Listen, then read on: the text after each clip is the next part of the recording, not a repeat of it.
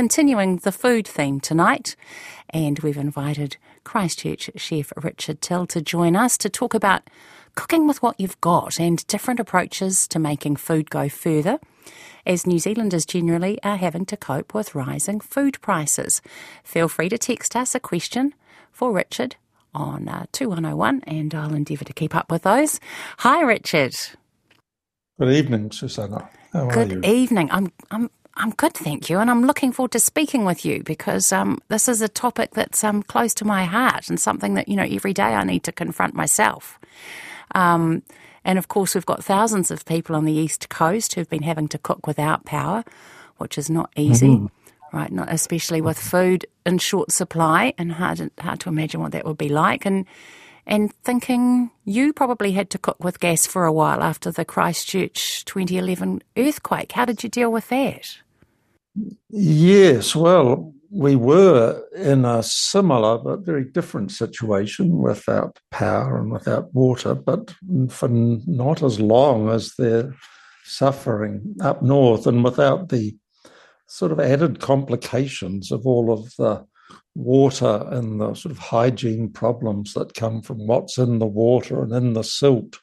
I mean, I know a lot of people here had the liquefaction silt that came out of the ground, but I don't believe that was quite as polluted as the silt from flood water. So there really are, there's layer upon layer, and there are so many pockets of people who have suffered so greatly up there. And, you know, time is a great healer. And today is the 12 year, if I got my maths right, anniversary of the big Christchurch earthquake, which was the one that caused my freezer to um, fail. And I didn't have enough in it for it to last very long. So I had to invite a lot of people around to eat the contents of my freezer. So yes, it is. It's a bit, it is a very big issue, and um, they've been without for such a long time now that I imagine that a lot of that sort of food supply and freezers will have been used or will not be usable by now. Well, shall we start by looking at food safety, like what mm. to avoid doing? Can we start there, and then we can move into other aspects of this well, topic? Well, I think the food safety issue is people do have a very good sense of it, especially around stuff that's starting to go off. I mean, if it's sort of slimy and your nose tells it at you it's not right, then that's a very good judge. And there is all of the boil water notices about, and they sort of kind of apply also to if you were to cook a soup or a stew and then didn't eat it all I mean, the first and foremost thing with anything, and this goes for all of us in our own kitchens at home if we're making a stock, um, but more so in the situation they find themselves up there, is to cover everything so tightly. I, I was just reflecting before that you can make, um, you know, around that sort of spring, summertime, you can make elderflower champagne by just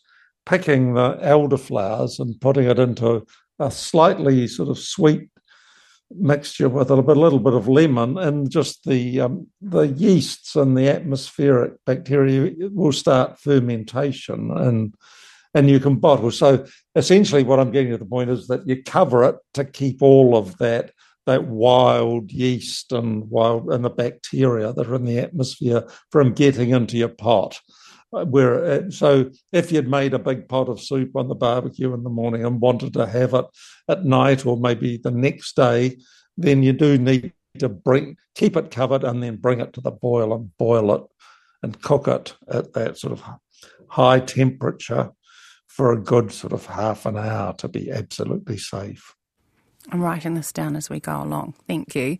Now, what are some of the different approaches that we can take to making food go further? I'm thinking especially for families, but for all of us.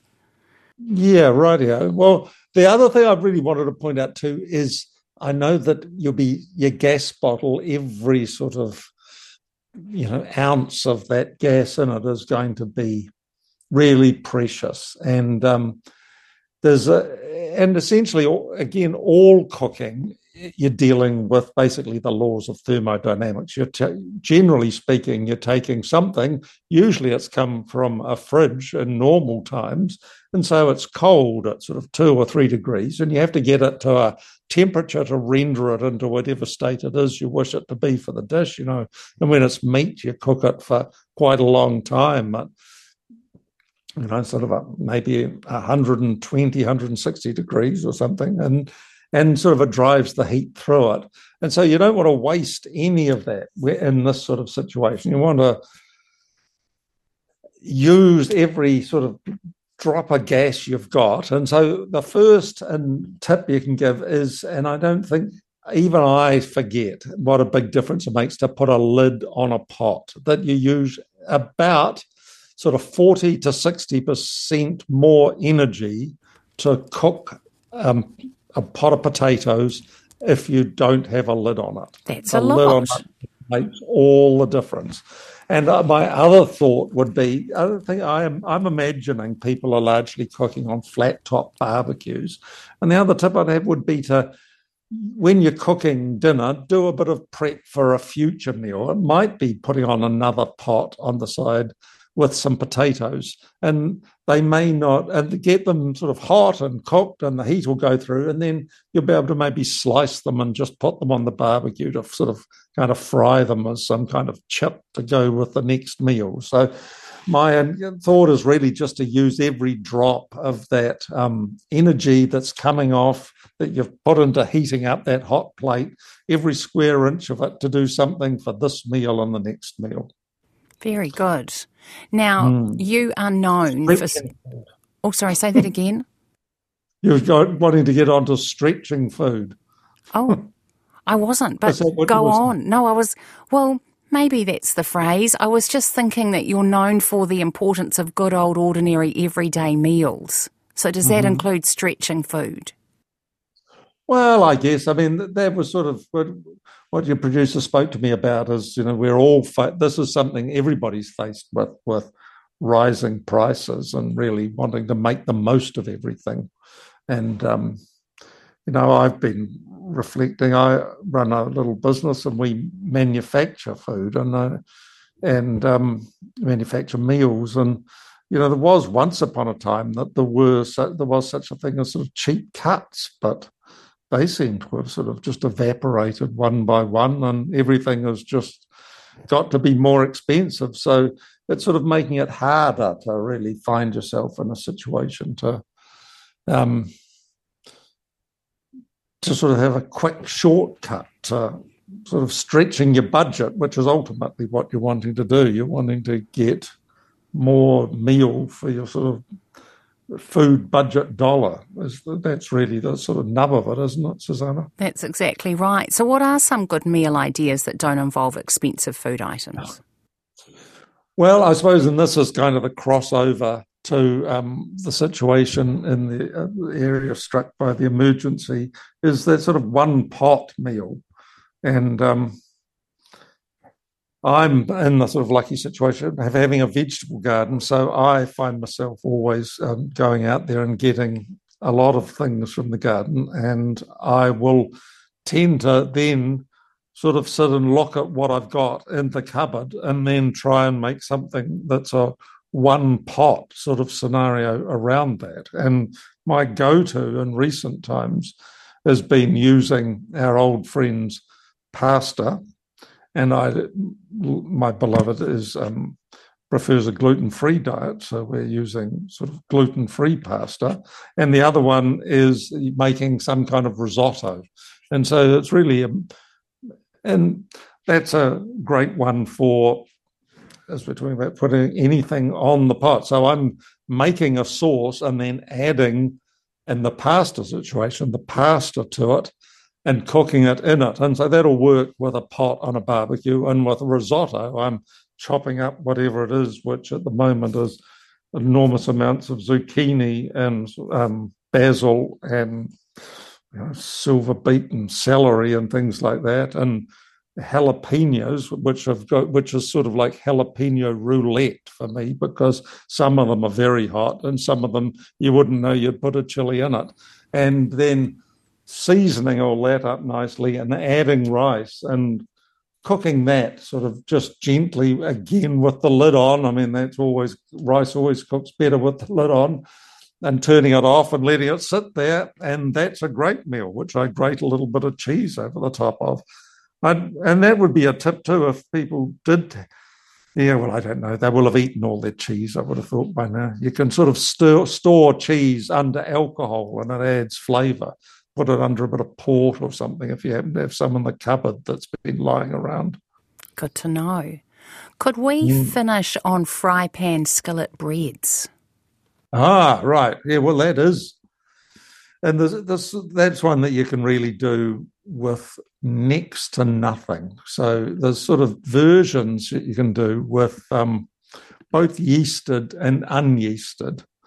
So the yeasted one obviously is going to take a little bit longer because you'd like to give it a rise first, but a very, very simple, just sort of a flat bread would be um, somewhere sort of round about three cups of flour and a bit of baking powder and a couple of teaspoons and some salt, about a teaspoon and a half, and some oil in it, maybe sort of three tablespoons. This is all just a rough guide off the top of my head.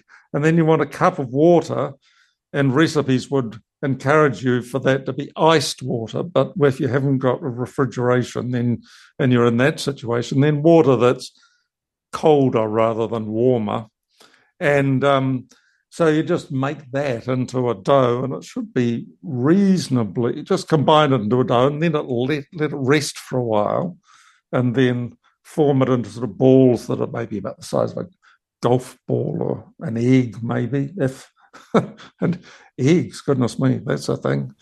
Um, that's a thing.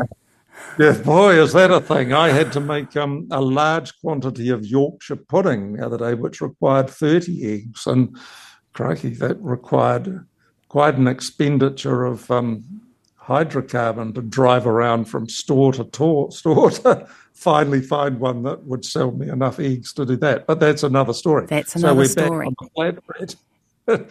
and um, so we're form it into balls and then you roll it out and then you can just have it on a sort of well-oiled hot plate. Um, just cook those breads, just and not don't have the the hot plates so hot that they scorch without cooking through. You've rolled them out so that they're, you know, maybe two, three, four, five centimeters thick, and then just cook them on a gentle heat so that they brown nicely and they'll just puff up a little bit and turn them over, cook them a little bit on the other side. And if you're cooking them in batches, then sort of stack them up with a tea towel over the top of them, and then you can put something in them and roll them up and have them as you know some kind of flatbread. What are we? What are yeah yeah? That's some sort of pita bread almost thing, but it's just a very quick, no yeast, no rise and if you had a bit of yogurt lying around, that would be quite nice. And, instead of some of the water, that would give it an extra little lift too. Richard Till, Christchurch chef, thank you very much for your insights tonight. Your yeah, your tips and tricks greatly appreciated. Thanks so much for your time, Richard. Right you are. All the okay. best.